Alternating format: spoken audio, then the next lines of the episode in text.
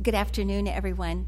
My name is Carol Werner. I'm the Executive Director of the Environmental and Energy Study Institute, and I am so glad that you are here to join us this afternoon for our briefing on public attitudes about climate change and clean energy. I think this comes at a very propitious moment in our history uh, particularly as we are acutely aware of all of the attention that climate has been receiving in the last few weeks, and with the ratification of the climate, uh, the Paris Climate Agreement uh, that has happened just this last week.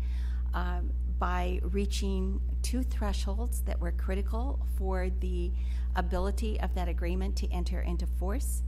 Uh, those two thresholds were that more than 55 countries, eh, representing more than 55% of global greenhouse emissions, uh, needed to uh, deposit their instruments of ratification with the United Nations.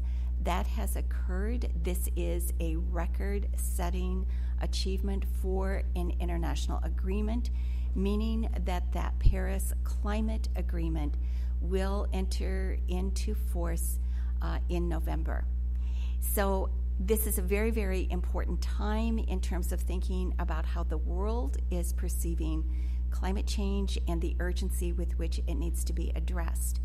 And of course, dealing with that comes all sorts of issues in terms of thinking about what affects climate change, what are the roles of energy, how do we deal with other issues that uh, have been raised by so many practitioners around the world, including how do we become more resilient in terms of our communities, how do we deal with adaptation uh, as we see more and more things happen that are. Uh, uh are related to extreme weather events, and the list goes on and on. At the same time, it's really important from a policy perspective and from a policymaker perspective, in, indeed, to think about what what are the attitudes, what are the views, how is this issue and its related components being received, being perceived by people across the country, by the American public. And so we are delighted this afternoon to have someone who is spending so much of his time trying to help us all better understand public attitudes with regard to climate change and clean energy with us this afternoon. So, we will be hearing from Professor Ed Maibach, who is, uh, Dr. Maibach is the, uh, uh, the, how do I want to say this? He he is a distinguished university professor at George Mason University. He is also the founding director of the George Mason University Center of Climate Change Communication. His research, as I mentioned, focuses on public understanding of climate change. He also, during the three year period of 2011 through 14, was the co chair of the Engagement and Communication Working Group for the third National Climate Assessment.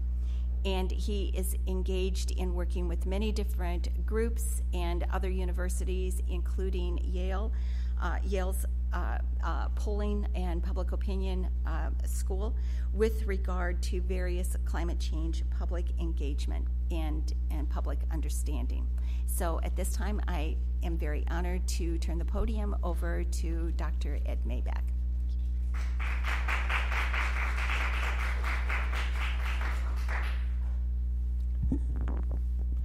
Thank you, Carol, and thank you all for coming this afternoon to share a few minutes with me. I realize you uh, it's a slow day here at the Capitol, but you all have good things to do, good good ways to spend your time. So I'm going to try to make sure this was one of the best ways you could spend that time. Um, I'm going to share a little bit about what we know, what we've been learning from our polling projects, uh, but I want to start by cert- acknowledging that with regard to climate change and clean energy, um, there are a lot of matters of opinion, um, and we are all entitled to our own opinion, but there are also certain matters of fact. Um, and it isn't helpful when, when in, a, uh, in a democracy, people hold different sets of facts. So all of the polling work that we do begins with some common facts. Um, most sort of most basically, this first and, and most important finding from the National Climate Assessment, um, which essentially says that human-caused climate change is happening, um, its impacts are being felt around the United States, um, and the human uh, the human attribute or the human causality, the human fingerprint associated with climate change is as a result of the burning of primarily as a result of the burning of fossil fuels. So that sort of is the, the at the most simple level the basis in fact. Lots of lots of opinions about those facts, um, lots of facts about about opinions about what we should do about uh, these facts, but that's what we try to get at through our polling work. So when I use a plural pronoun our, I'm talking about my team at Yale and George Mason University. Um, it's a large group that has changed over time. We're gonna, I'm going to be sharing data that we've been collecting since 2008, so that the team of people has has changed over time. But do want to acknowledge that this, what I'll be sharing with you, comes exclusively from the Yale and Mason polling group. Um, everything that I, I, believe that everything I'm going to share is more or less consistent with what other polling teams, both in the commercial sector as well as in the academic sector, are finding. So I'm not going to sort of sh- show you any one offs that, that don't have the basis in confirmation of other teams. So I'm going to make three points today. The first point is that the good news is that uh, most Americans are convinced that global warming is real, but then there shortly thereafter followed a whole bunch of caveats. Um, so the good news is, is heavily caveated. The, the second uh, point is also good news, and that is if I'm reading our data correctly, the times they are a changing. Public opinion, public understanding of climate change is in a fairly dynamic period of flux right now. Whether or not it's a long term trend versus just a blip, we, we won't yet know. Um, time will tell.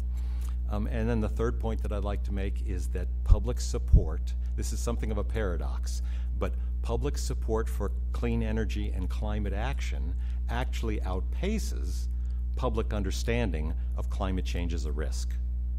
So, even though much of what I'm going to share with you shows that the public has a very weak understanding of, of the extent of the risk, um, they have a very strong sense of the fact that we ought to be taking action.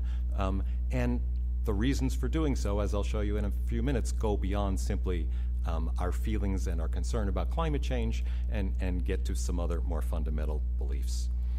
So, the first point um, most Americans are convinced that climate change is happening.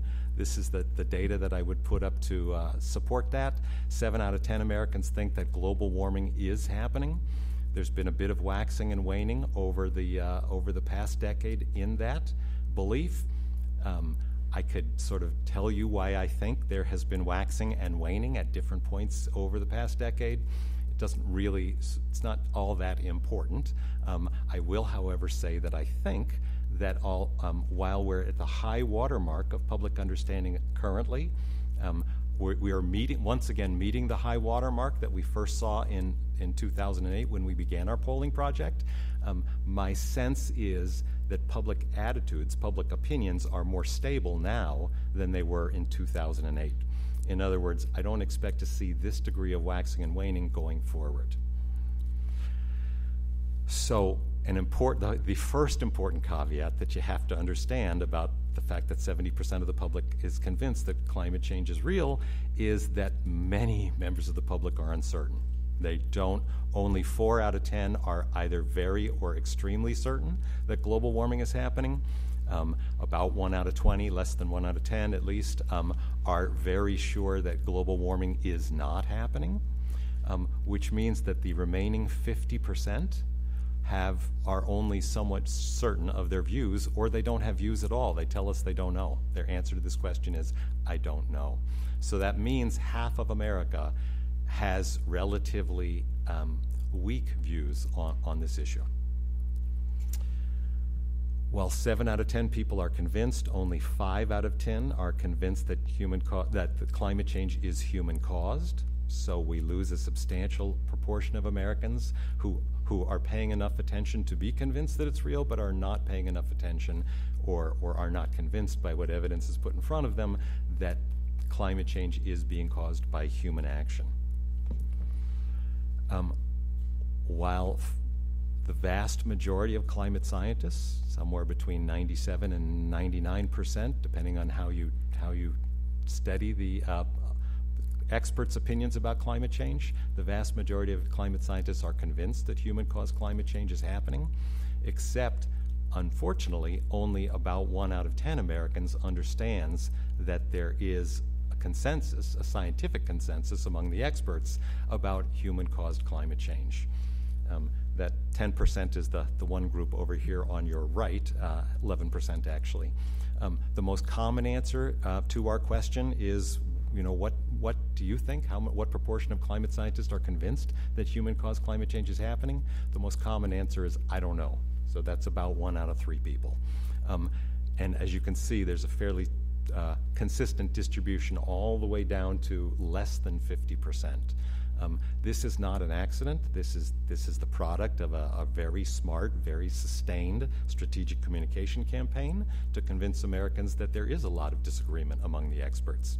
Um, and as it turns out, as I will show you momentarily, it was a very smart campaign because this belief is really fundamental in public understanding of human caused climate change. Because climate change is complicated, and if we think the experts aren't convinced, why should we be convinced?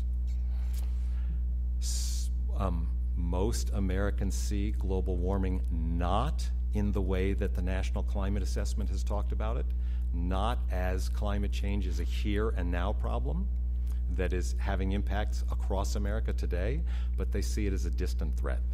Um, it's distant in space, so they see it as primarily happening somewhere else, not here. Um, that, and that somewhere else is, light, uh, is for most people somewhere beyond America's borders. Um, it's seen as distant in time. It's a, it's a future problem. It's not today's problem. And it's seen as distant in, uh, in terms of species. It's seen largely as harming plants, penguins, and polar bears and ice, um, not so much in terms of it harming people. So this, there's this really significant psychological distance that most Americans experience when they think about climate change. The majority of Americans, 58% currently, tell us they're worried about climate change, but only uh, of those, only 16% say they're very worried about it. So that means they're worried about it in a, I believe it means they're worried about it in an abstract sense as a, as a problem that will have to be dealt with, um, but it's not a pressing problem. It's not today's problem. It's not on my top priority list of pro- problems. Um, the fact that 16% of the public, and you'll, I think you'll understand who that 16% is in a few minutes when I show you the distribution of um, the, the, six global warming six Americas. Uh, that that really is the 16% who are very worried about it. For all other Americans, it's a, a much lesser worry. Now, this slide is really hard to read, even if it's in front of you, much less if you're away from it. So let me walk you through it. Um, we ask a question that tries to get at people's sense of what is the most likely outcome. Are we, as a people, going to rally to deal with this problem, or are we, as the president likes to say, are we going to kick the can down the road? Um, so we ask the question which, which of the following statements comes closest to your view? I'm going to walk you up the slide with the response categories. So from least prevalent answers to, to the most prevalent answer. The least prevalent answer is that humans can reduce global warming, and we're going to do so successfully. In other words, we've got this. And it's only one out of 20 Americans who, who believe that this is something that is not only within our capability, but we're going to do this. That's a, a little bit distressing um, at a whole lot of different levels. The next most common response is that global warming isn't happening. That's about 8%. Um, next most common is that humans can't reduce global warming even if it is happening. It's sort of a more lukewarm version of doubting that climate change is our problem. Um, the next most common response, held by a quarter of our respondents, is that humans could reduce global warming, but people aren't willing to change their behavior, so we're not going to. A, an overtly fatalistic point of view. Um, and the most common response, almost half the public says that humans can reduce, could reduce global warming, but it's unclear at this point whether we're going to do what's necessary. In other words, the jury's still out. That is not an unreasonable point of view.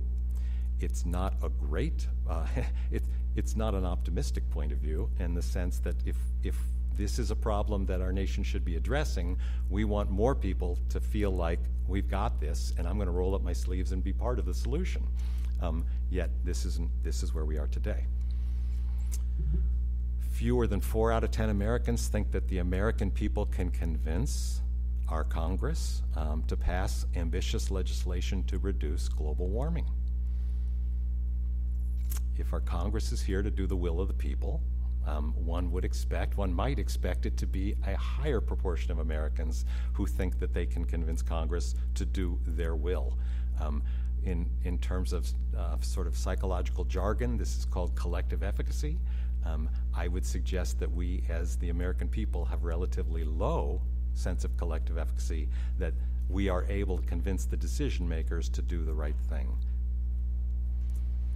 Um, the next couple of slides actually come from a report that we released last week. Um, in that report, we called the question Is there a climate spiral of silence in America?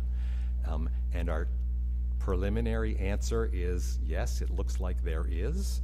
Um, we know from our polling data that, that two out of three people tell us they're interested in, in this issue. Um, they want to learn more about this issue. Also, two out of three Americans tell us that they are that they find this issue to be personally relevant. So essentially, you get concurrence between those two numbers. About two out of three of us think this is a relevant issue, both in general uh, as well as personally. Yet, unfortunately, fewer than half of Americans tell us that they're hearing about this issue in the media. And by in the media, I mean in the news, television, newspapers, digital, um, and in entertainment media. So um, it's really, it is absolutely manifestly true. This is not my research, but other people like me do research tracking media coverage of climate change. Um, media coverage of climate change hit the high water mark in 2007, around the time when Mr. Gore and the IPCC won their Nobel Prize for addressing, uh, for their work to address climate change. The coverage of climate change has plummeted quite dramatically after that. So in the intervening years, there was like 75% less coverage in newspapers around the nation, um, 80% less coverage on the, the nightly news. It has bounced back some, but it's still considerably less than what it was at, in 2007. All of that notwithstanding, I think there's still something going on here where the public is not noticing what coverage of climate change is actually going on in, in the media. But more concerning to me because of this notion of a climate silence is that less than two out of 10 Americans hear people that they know talking about this issue once a month or more frequently. Two out of 10 people. That means for the other eight out of 10 of us, we hear about it less than once a month. Most people, four out of 10, actually hear about it once a year at most. And and finally, only three out of 10 Americans tell us that they discuss global warming with their friends and family, the people who it is most okay to have uncomfortable conversations with. So, the reason we're concerned about the climate silence and the reason we think actions probably ought to be taken to try to stimulate more conversation about climate change in America is because issues um, the prominence, the salience of issues is sort of directly proportional to how much attention it gets out there in the public dialogue. If people aren't hearing it, if they're not hearing those conversations in the media, in their converse, in conversations among people they know, and if they're not participating in those conversations, it tends to reinforce the belief that this, while this is indeed a problem, it's tomorrow's problem or next year's problem. It isn't really today's problem. So that was the good news with all the caveats. Um, what comes next is what I hope is unvarnished good news, no caveats needed. Um, but as I said, these are um, what I'm about to show you are sort of changes that we've seen over the past two years. So it's it's possible this is the beginning of a trend or a variety of different trends. It's also possible that this is what pollsters might call a blip, a temporary fluctuation up, and it, it might come back down. So, the most basic question we ask in our surveys is whether or not you believe, our respondents believe, that global warming is happening. Um, we've seen a fairly large increase in among everybody in that over the past two years, but the most important increase that we've seen is the one here on the extreme right hand side of the slide. We've seen that among conservative Republicans, there has been a 19 percentage point increase in the proportion who say global warming is happening. In the public opinion polling business, a 19% change in two years is, is really quite large. Um, so we, I, I'm, I'm hopeful that this is the beginning of a, a long-term and sustained trend, um, but perhaps too soon to say. Um, one, and I, uh, a perception that we have been tracking for a long time now, since our first survey, is whether or not people believe that Americans are being harmed already as a result of global warming. Um, and as you can see, we're, we're now at the new high water mark. Only it's still only more about slightly more than one out of three, um, but that is a sort of the product of a long-term gradual increase. Um, there are lots of good organizations who are working very hard to communicate the fact that Americans are being harmed by climate change already, um, but it's only slowly beginning to sink in last a year ago last summer, June 18th, um, that unfortunately the day after Dylann Roof murdered many people in a church in South Carolina, um, the Pope released his encyclical on global warming called Laudato Si. Uh, it's a very, very powerful statement that opens up a new lens, a new, uh, a new window on the problem of climate change. The Pope talked about climate change primarily as a moral issue, an issue that is moral as a result of the fact that the people around the world who have benefited most from the fossil fuel era um, are least likely to be harmed by global warming, and the people who have been harmed least by the fossil fuel era are being hurt first and worst by global warming. So he fundamentally ask people of faith around the world to see this as the issue that it is, a moral issue, and, and respond to that by taking appropriate action.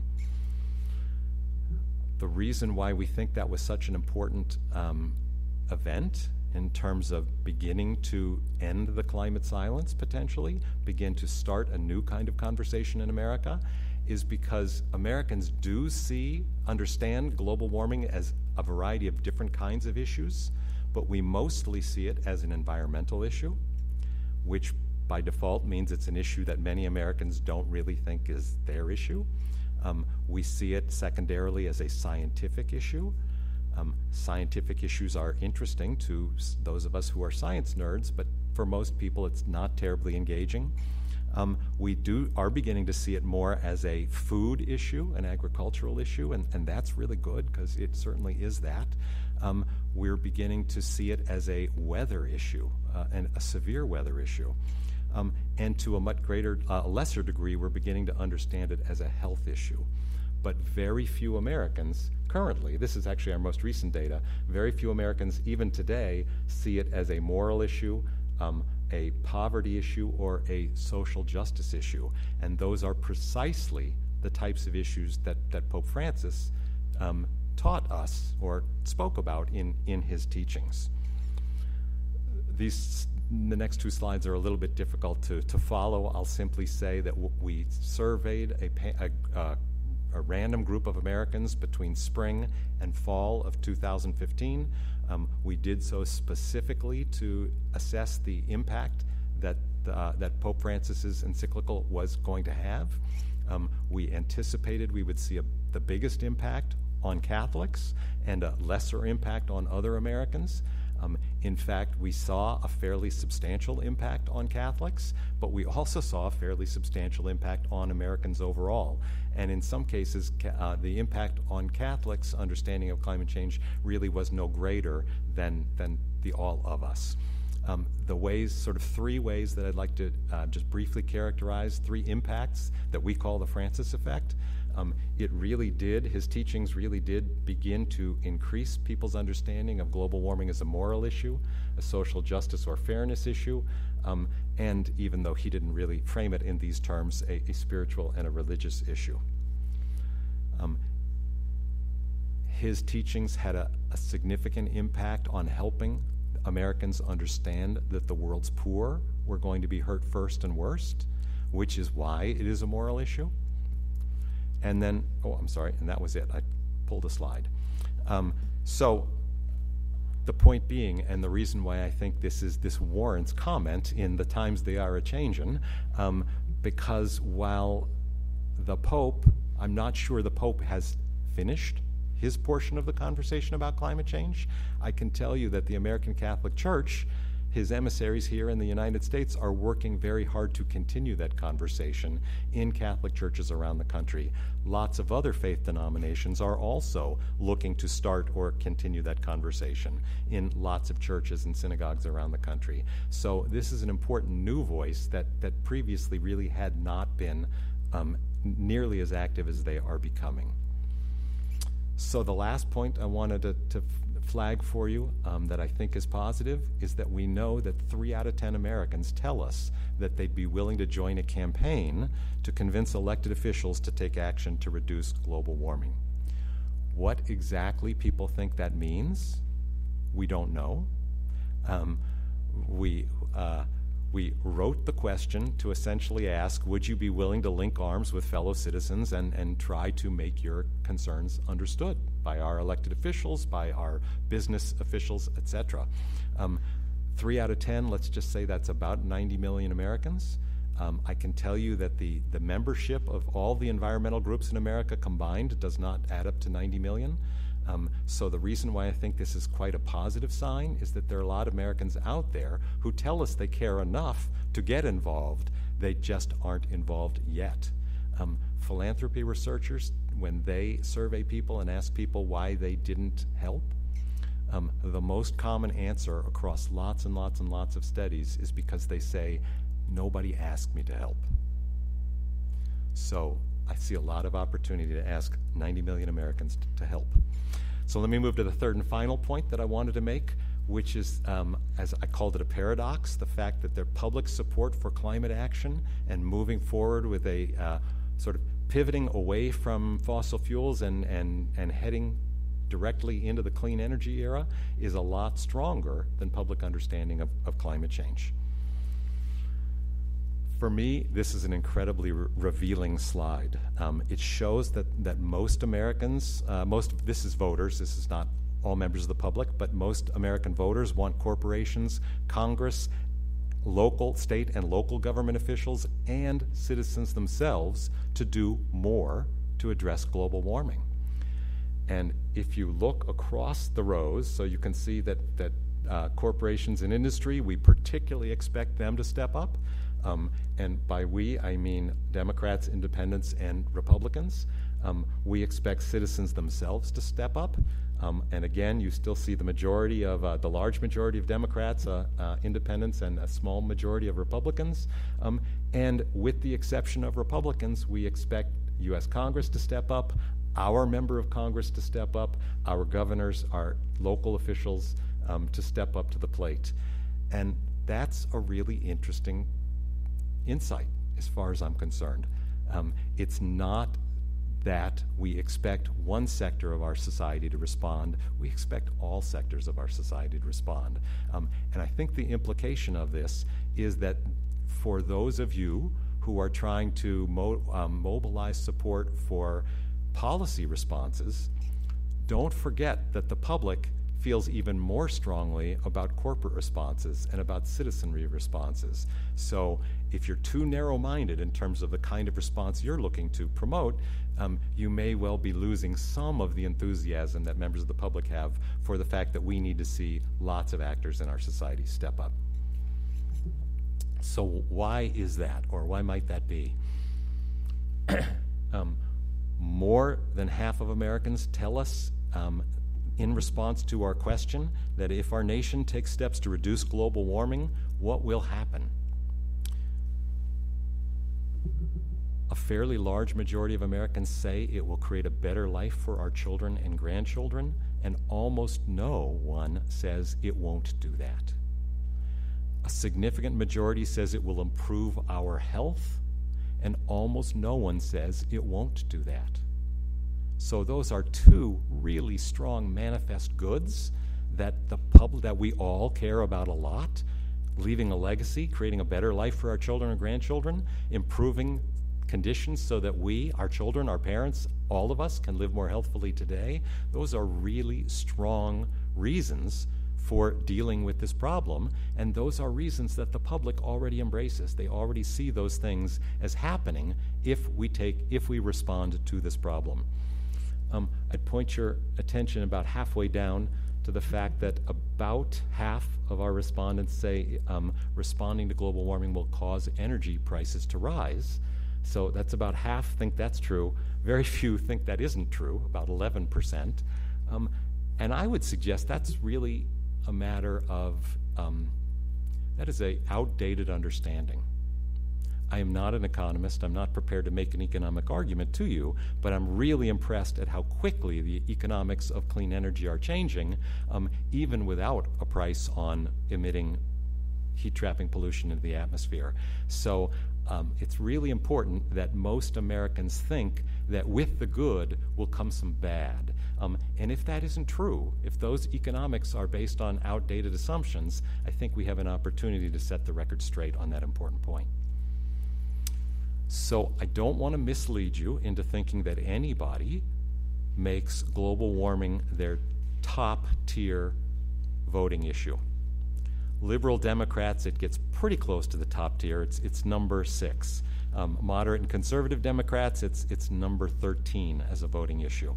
Um, for moderate Republicans, it's way down there at number 21, and for conservative Republicans, it's, it's dead last, which probably means if we had more items on the list, it would still drop to dead last. So let's be clear this isn't a top tier voting issue for very many Americans. That notwithstanding, and we have looked at this on three different surveys now, our three most recent surveys, what we find when we ask people um, the following question if a candidate for U.S. president strongly supports taking climate action to reduce global warming, would you be more or less likely to vote for that candidate? And what we find is that by a three to one margin, Americans tell voters, American voters tell us, yes, I'd be more likely to vote for that candidate who supports strong action on climate change. And then we turn the question around 180 degrees and we say, would you be more or less likely to vote for a candidate who opposes action on climate change? And by a four to one margin, people tell us they'd be less likely to vote for such a candidate. I don't know to what degree this has bearing on the current presidential election, but I do have a growing sense that this does have bearing in our elections going forward. Um, the fact that by a you know three to f- or four to one margin, people are becoming increasingly uncomfortable with candidates who aren't willing to step up and do more. So the, the law of the land right now, even if it is sort of in abeyance, uh, um, is the Clean Power Plan. Um, we do our, we assume that very few Americans have heard of the Clean Power Plan, so we do our best to write a simple uh, plain language description of it. Um, we say, How much do you support or oppose the following policy? Uh, setting strict carbon dioxide emission limits on existing coal fired power plants to reduce global warming and improve public health. Power plants would have to reduce their emissions and or invest in renewable energy and energy efficiency. The cost of electricity to consumers and companies would likely increase. So you see that even us in our polling questions, we have some possibly outdated economic assumptions. But that notwithstanding, this is the degree to which the public supports the Clean Power Plan, stated in simple terms. 70% of all of us do, um, 91% of liberal Democrats, 85% of moderate Democrats, 67% of moderate Republicans. It's really a surprising level of support for the fundamental proposition that is embodied in the Clean Power Plan. Um, and and uh, hopefully this is now irrelevant. Um, as Carol said, the, the, Paris Agreement has now been put in force. Um, but that notwithstanding, most Americans feel we should be taking these actions regardless of what other nations do, which is a really strong statement. Um, I so often hear the reason we shouldn't be responding to climate change is because India and China won't. And thus, that would mean if we did, we'd just be the suckers who were putting our cash on the table. Um, in reality, that has now been shown not to be true, but even if it were true, we know that a majority of Americans feel like we should be doing the right thing regardless. This is my final policy slide. Um, it's a little bit dense, but let's just take a look at the numbers, uh, these policies as, as from top to bottom. So we ask people um, how much would they support or oppose funding more research into renewable energy sources such as solar and wind power. And you can see that across the political spectrum, we get strong, strong support for federal R&D into clean energy. Um, support for providing tax rebates for people who purchase energy efficient vehicles or solar panels. So, helping ordinary people and presumably companies um, take the steps that are available to them today. Again, you see strong support up to and including conservative Republicans for that proposition. Regulating carbon dioxide, the primary greenhouse, greenhouse gas, as a pollutant. Um, you even see the majority of conservative Republicans in support of that. It is a slim majority. Um, and after that, things fall down just a bit, but I'll, I'll just point you to the next one uh, in the list requiring fossil fuel companies to pay a carbon tax and use the money to reduce other taxes by an equal amount, revenue neutral carbon tax. Um, as you can see, all the way through moderate Republicans, you get strong support. We, we lose conservative Republicans from that proposition just a word about that I sort of prefaced earlier. Um, we've, in our survey work, we've uh, identified six distinct views out there among in the public about global warming. We call the people who hold those views global warming six Americas. Um, on one end, you get the alarmed. Uh, six, I said 16% of Americans are very worried about global warming, and 17% are alarmed. So it's the alarmed who are very worried. On the other end of this continuum, you have a, sort of an equal and opposite group. Um, we call them the dismissive, about 10% currently, um, and, and shrinking somewhat over the past few years. Um, they feel very strongly that this issue isn't real. If it is real, it isn't human caused, and even if it is human caused, it's certainly not serious and does not warrant a public response. If you are a campaigner, a climate campaigner, on either side of this issue, you're almost certainly going after one of these two audiences. These are the two groups of people who are going to be willing to take action. If you are trying to help Americans understand this issue better, under the assumption that this is real, this is serious, um, and all of us have decisions to make, whether those are personal decisions about how we run our lives or public decisions about the, the people we put in elected office or the policies that they promulgate. We have important decisions to make. And these are the people that we need to reach in order to help them understand climate change in a manner that is more consistent with the, the actual climate science. In our research, we found that lots of different beliefs are associated with various appro- what I call appropriate attitudes and behaviors. Those appropriate attitudes, I realize I'm making a value judgment here, but eh, um, with that stated clearly, um, I think it is appropriate to have the attitude that we should be responding as a society to this problem. I think it's appropriate to, to support specific policies that will help us deal with the problem. And I think appropriate behaviors, there are sort of two broad categories. We can we can use our voice as citizens by engaging with our elected officials. Um, we can use our voice as consumers by choosing how to spend our money, with whom and where to spend our money. I think all of these are appropriate responses. We find that there's at least five key beliefs that are strong predictors of all three categories of response. It's pretty simple. Americans who understand that climate change is real, that it's human caused, that it's bad for people, not just plants, penguins, and polar bears, um, and that there's hope. This is solvable. This is something we can do something about. Those are four very strong predictors of people who hold these attitudes and who are taking these actions. And there's one other very strong belief. We, we have come to call this a gateway belief because we now understand this to be the most fundamental of all beliefs about climate change that there is, in fact, a consensus among the experts that human caused climate change is happening. Americans who have been deceived into thinking otherwise tend not to believe in these other four statements, these other four ideas that global warming is real, human caused, bad for us, and solvable. So, if you will, I see these as five simple messages that have the potential to help those four Americas in the middle of the continuum um, evolve over time to become more like the alarmed.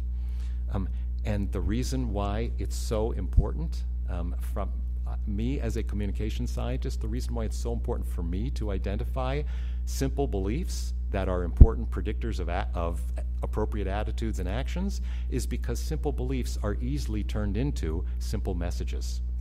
And simple messages, repeated often by a variety of trusted sources, is what begins to shape public understanding over time. My core training, and for 25 years I worked exclusively in the field of public health, I still am working in the field of public health. I'm just working on a different public health threat. Um, but this is something that we've really learned very clearly in the public health field over the past 50 years we have helped to solve important whole range of important public health threats in America and around the world by using that formula simple clear messages repeated often by a variety of trusted voices um, I would contend that that fundamentally is our opportunity here so I urge you to all, if you are not currently receiving our reports, I urge you to come to my, our website, click on the Receive Our Reports link. Um, you'll automatically get our work as we publish it. Um, two final thoughts. One, I, I'm, I'm bad, I'm, I should slap my own wrist for forgetting to do this. All of that public understanding data that I showed you at the national level, that's thanks to my colleagues at Yale. We have, they have put up 14 different indicators of public opinion at the state level and at the congressional district level for every congressional district in America. So if you are interested in what your constituents think about these issues, um, go. It's called the Yale Climate Opinion Maps. Just Google that. It will take you right to this incredible interactive mapping tool, and you can see where your constituents fall out on 14 different indicators. Um, and then lastly, I promised uh, in the in, as a as a way to try to get you here. Um, I made clear that we're about to do our our fall survey.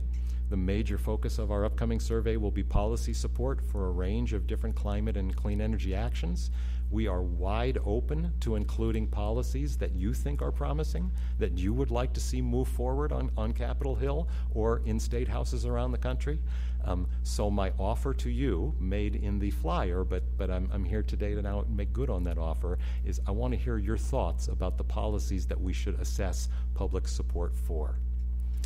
Um, so that's it. I now, um, we don't unfortunately have a microphone to pass around to you. Um, so, Carol, perhaps you'd be willing to uh, sort of moderate the conversation? Sure. Well, let's just open it up for your questions, and if you could identify yourself when you ask your question, and uh, we'll we'll proceed. Okay. Um, okay. So we'll start. We'll start in the back. There was some. I thought there was a hand back there. Okay, back here. Okay, we'll start over here.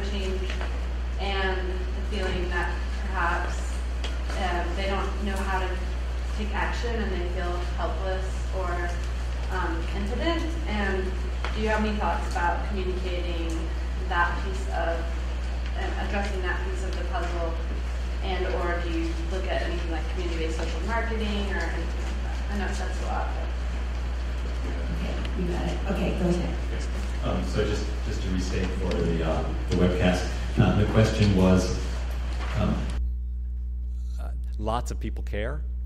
many people aren't taking action. They may feel impotent. They may feel there are no good actions for them to take. What we have learned in our polling research and, and other forms of research is that, that the alarmed segment, so that's 16% of the public, um, they are all taking action. Most of them are taking action as consumers. In other words, they're, they're rewarding certain companies that they think are aligning with behind solutions, and they're punishing other companies by not, you know, patronizing them because they think those companies are, are the problem. Um, so almost 100% of the alarmed are taking action as consumers. Only slightly more than one out of four, somewhere between 25 and 30%, are taking actions as citizens. So I there, there's, in other words, there's a fundamental disconnect between the kinds of actions that people take to express their will about a better future. Um, I, I think people take action are are more likely to take action as a citizen because they know what to do. That's easy. It's sort of a, a natural byproduct of act decisions they're making on a daily basis.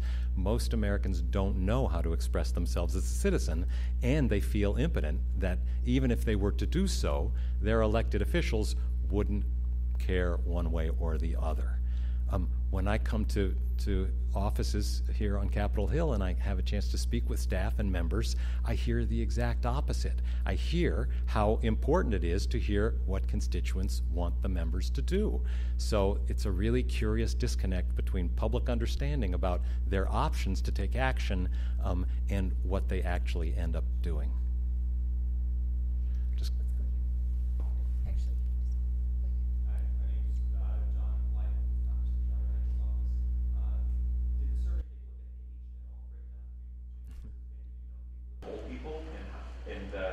Not to be um, morbid, but how do you think that's going to change the opinions about climate change through natural demographic changes mm-hmm. going forward? So let me start with the good news. Um, my colleague Karen Akerlof is in the audience. She's um, doing a year here on the Hill in Senator Sanders' office, um, and she released a report of um, a large survey that she conducted over the past year or the past summer in Maryland. Um, and what she found in Maryland um, is comported with what many people and many organizations think is the case. Millennials care more about the issue than do their parents and their grandparents. Um, and the differences were pretty, pretty large. In our national data, we have looked at this a number of different times, starting all the way back in, in, the, um, in 2008, 2009, um, and as recently as this year. Until this year, we didn't see any difference by age group out there among American adults. In other words, millennials don't care, or in our surveys, they don't care more than their parents and their grandparents. The one exception that we found, and only in our most recent survey, which was done in the spring, is that Republican millennials now show that they are, are, their answers indicate that they are that they do care more than their parents and their grandparents. Again, this is one survey, one one political demographic in one survey, you know, this could be a promising sign. It could just be a, um, a little erroneous blip in our, in our data.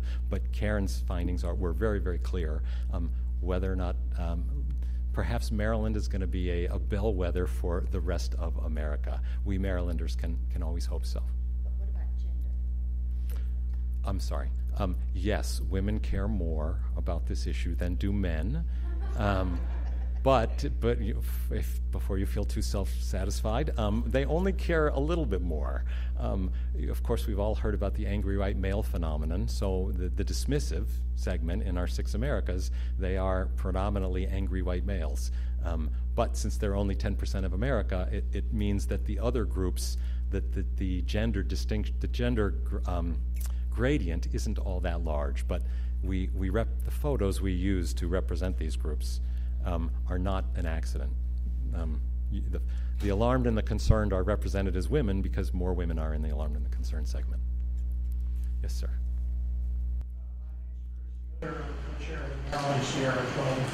And I want to go to your point that uh, simple message is repeated often from trusted sources uh, can shift opinion. Do you have any data on what sources are trusted by the disengaged, and dismissive? Because I have a feeling it's not the Sierra. Um, Yes, the question is, what sources are trusted by the doubtful and dismissive? Um, It's not the Sierra Club? Yes, correct, it's not. the Sierra Club. Um, we have that data. You can come to our website and you can find reports on Six Americas reports in which we show the data, um, trust data, in broken out by the Six Americas. Yes, sir. I just have a question. Has there been any like studies and data that account for income and how they feel towards climate change and their public attitude towards it? Yeah, so the segment that we call the disengaged is the only segment um, that is, you know, really starkly less uh, uh, um, less economically advantaged. In other words, they are starkly more economically disadvantaged. Um, the two segments on the, the ends, the dis- uh, dismissive and the alarmed, are slightly more economically advantaged than the other segments. Um, so on, on one end, yes, we see sort of an income gradient in our data, However, we also see a very clear, um, the, the data are very clear that African Americans care more about this issue than do Caucasians, and Hispanic Americans care more about this issue than do non-Hispanic Americans. Um, so there's something really interesting going on in those two communities, um, and exactly what it is is, I think, an open question, but, but it is, it's a good thing. I'm going to go to this side of the room, please. Hi, uh, I'm Emma Locatelli. American Geosciences Institute Congressional Fellow in Senator Tom Udall's office. Um, and mine is more of a communication question. Do you notice a difference in response in terms of are do you believe that it is occurring or it's human caused when you alternate between global warming and climate change? Because global warming really implies a certain direction, whereas climate change, as you mentioned at the way more complex in, in uh, global warming is. So do you, do you see a change in response depending on which term you use? So, so the question is, does it matter what word, what name you use, global warming or climate change. Um, you, you had an interesting assumption in your question that the term global warming carries with it the implication of human caused global warming, where the term climate change doesn't carry that implication. Um, that's a, that is actually, yes, we've learned that to be true. Um, it turns out that most members of the public tell us they find those two terms to be synonyms. They're equally comfortable with both terms. Um, but when we get down to a more sort of subtle, granular analysis, when we ask them to tell us top of mind, what, what comes to mind first when you hear the, the term global warming, and we ask other people what comes to mind first when you hear the term climate change. Um, and so by analyzing people's top of mind associations, we find out it's a little different. Differences aren't big. Do you see a difference in like this spectrum in terms of whether they're very concerned or just like not at all concerned? By and large, conservatives are a, a somewhat more comfortable with the term climate change because it doesn't necessarily carry that implication of human cost. It's a great question. Yes, sir. Department of Transportation. Could you clarify how you're approaching the presentation of facts, whereas questions seem to be related to the facts? So uh, maybe I was a little confused at the beginning, but you seem to sort of say that climate change is you know, real and so on, and then you seem to also be surveying people about that question. So Sure, because, uh, right, so the question is, um, I, I guess the question is some things are fact based about global warming, and, and, we're into, and we surveyed people about those fact based um, under, the, those, those facts. Um, the fact that climate change is real, that it is human caused, that is already manifesting in communities across America. So we'll, we'll just say that those are three facts as ascertained by the National Climate Assessment. But we know that not all Americans believe that to be so. To believe any any of all each of those three things to be so. More Americans believe it's real than believe it's human caused. And and more Americans believe human caused climate change is happening than understand that it's having an impact across America today. So just because it's fact based doesn't mean we don't need to under, to assess public understanding of, of those facts.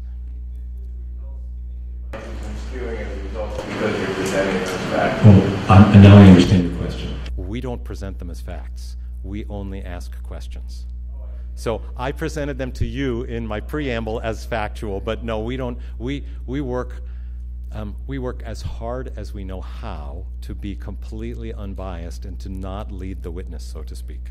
Um, which is why that, that pair of questions that I, I, showed you about would you be more or less likely to vote for a candidate who supports climate action and more or less likely to vote for a candidate who opposes climate action, those are perfect parallel questions, just adopting the, the opposite point of view. Yes, sir. That uh, looks at the effect of American uh, attitudes and action on climate change on foreign governments, if there is any effect. Um, so I'm not sure I understand the question. Do has anybody assessed public understanding that India and China are starting to engage? have any effect on other governments' willingness to do the same? Or does America have any leadership in that realm on the international Okay, that, that's a really subtle and interesting question. I, I don't know the answer. The question was, does does the public understand or does the public believe that American leadership on this issue will bring other nations along? We might be seeing that implicitly in the fact that the majority of Americans feel like we should be doing this regardless, but I don't know if they feel that way in part because they think that leadership is required and we should be leading. Yes, sir. Um, in any of your breakdowns, did you do a geographic analysis? I don't know, you know, when people think of climate change, they often think of rising sea levels, changing weather. So I don't know if some of those effects that are most commonly tangible, like if people in coastal districts have a higher understanding or more alarmism about climate change. I wasn't sure if you had seen anything like that. Um, how to restate that question? Um, I'll just answer the question. It is absolutely true that um, blue states, people in blue states, which happen along the coast to a great degree, are, are much more convinced that human caused climate change is, is happening, that it's serious, and they would like to see it solved. Um, that doesn't really address the question, which is does people's experience with climate impacts um, help to convince them of the, the, the magnitude or the gravity of this threat? Um, Karen, again, referencing Karen Akerlof's research, Karen did a study in um, the Upper Peninsula of Michigan a number of summers ago in which she asked people a pretty simple question. Um, in, in our survey, in her survey, she asked, Have you personally experienced global warming? We've asked that in a lot of our surveys, and, and we've learned that about a quarter of, of the public in, this was now almost eight, ten years ago, about a quarter of the public at that time said, Yes, I've personally experienced global warming. Until Karen did her study in the Upper Peninsula of Michigan, we didn't know what they meant by that. We didn't know in what ways they felt they had personally experienced global warming. And so Karen asked that question in an open ended manner. They could just tell us in their own words how they had personally experienced global warming. And then Karen coded those impacts, those perceived personal experiences, and then she looked at the actual climatic record in the Upper Peninsula of Michigan in the preceding three decades. And, and what she found is that four of three of the four impacts that people mentioned, and they tended to be fairly mundane things like um, you know heavier rain. Uh, actually, I can't it's been so long since I've looked at that, I can't remember. Um, but the, the point was, they tended to be talking about impacts in their own backyard, not I went to Glacier National Park as a kid, and then I took my kid there 30 years later, and it was stunning to see the melting of those, you know, the, the, the, recession of the glaciers. So people were telling us that they were seeing impacts in their backyard, and Karen's research proved that three of the four impacts that they told us they were seeing are, in fact, clearly in evidence in the climatic record. So it suggests that um, although climate change is a slow-moving phenomenon, it suggests that if you pay it, if you've been in one place for a while and you're paying enough attention, you might actually notice the changes. No, Stephen. Those who uh, do believe in change and are worried about it, is there any sort of data on um, the burden that they're willing to take on? Um, you know, if they uh, certain taxes or know, they're okay with paying $100, $100 more in taxes per year Yes, so lot, lots of research teams have looked at that. Um, that question, essentially willingness to pay. Um, we have looked at it only occasionally. We looked at it in 2010 when there was a possibility that climate legislation would pass on Capitol Hill, and we found that the, the cost of the policy was calculated by the Congressional uh, um, Budget Office at about 50 cents a day. $180 a year for the average family. So we ask willingness to pay, and what we found is that in some instances, support for climate action at the federal level actually increased with that relatively modest price tag. Um, so I'm, I'm not an expert in this, uh, in this issue at all, but I've certainly read lots of studies which show the public is willing to pay. Some people aren't willing to pay anything. Some people are willing to pay a lot. On average, their willingness to pay seems to be pretty well aligned with what some policies you know, are thought to actually cost. Um, so I think I need to c- call it quits here. Um, I didn't get any suggestions from you as to policies we should be surveying on. Um, why don't instead? Why don't we just? Why don't you come and share them with me personally? Because we are now at the top of the hour, and I don't want to overstay my welcome.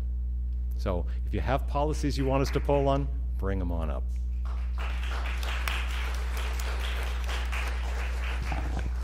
So I want to thank you all very, very much for coming this afternoon. And of course, this will um, uh, be up on EESI's website so that you can uh, make sure that you can forward that information to your friends or colleagues so that this information can be shared and uh, all of the, the presentation and the discussion will be available that way. And I just want to say thank you very much to Dr. Maibach for being with us this afternoon, helping us better understand a lot of these issues with regard to public opinion. And it's very, very important in terms of thinking about how all of this affects what we do, questions that we have, things that we would like to know more about. So please share with him. Also, share with us at EESI in terms of issues that you would like to have looked at, explored, so that we can all try to do a better job. And again, thank you very, very much. And thank you, Professor Maibach.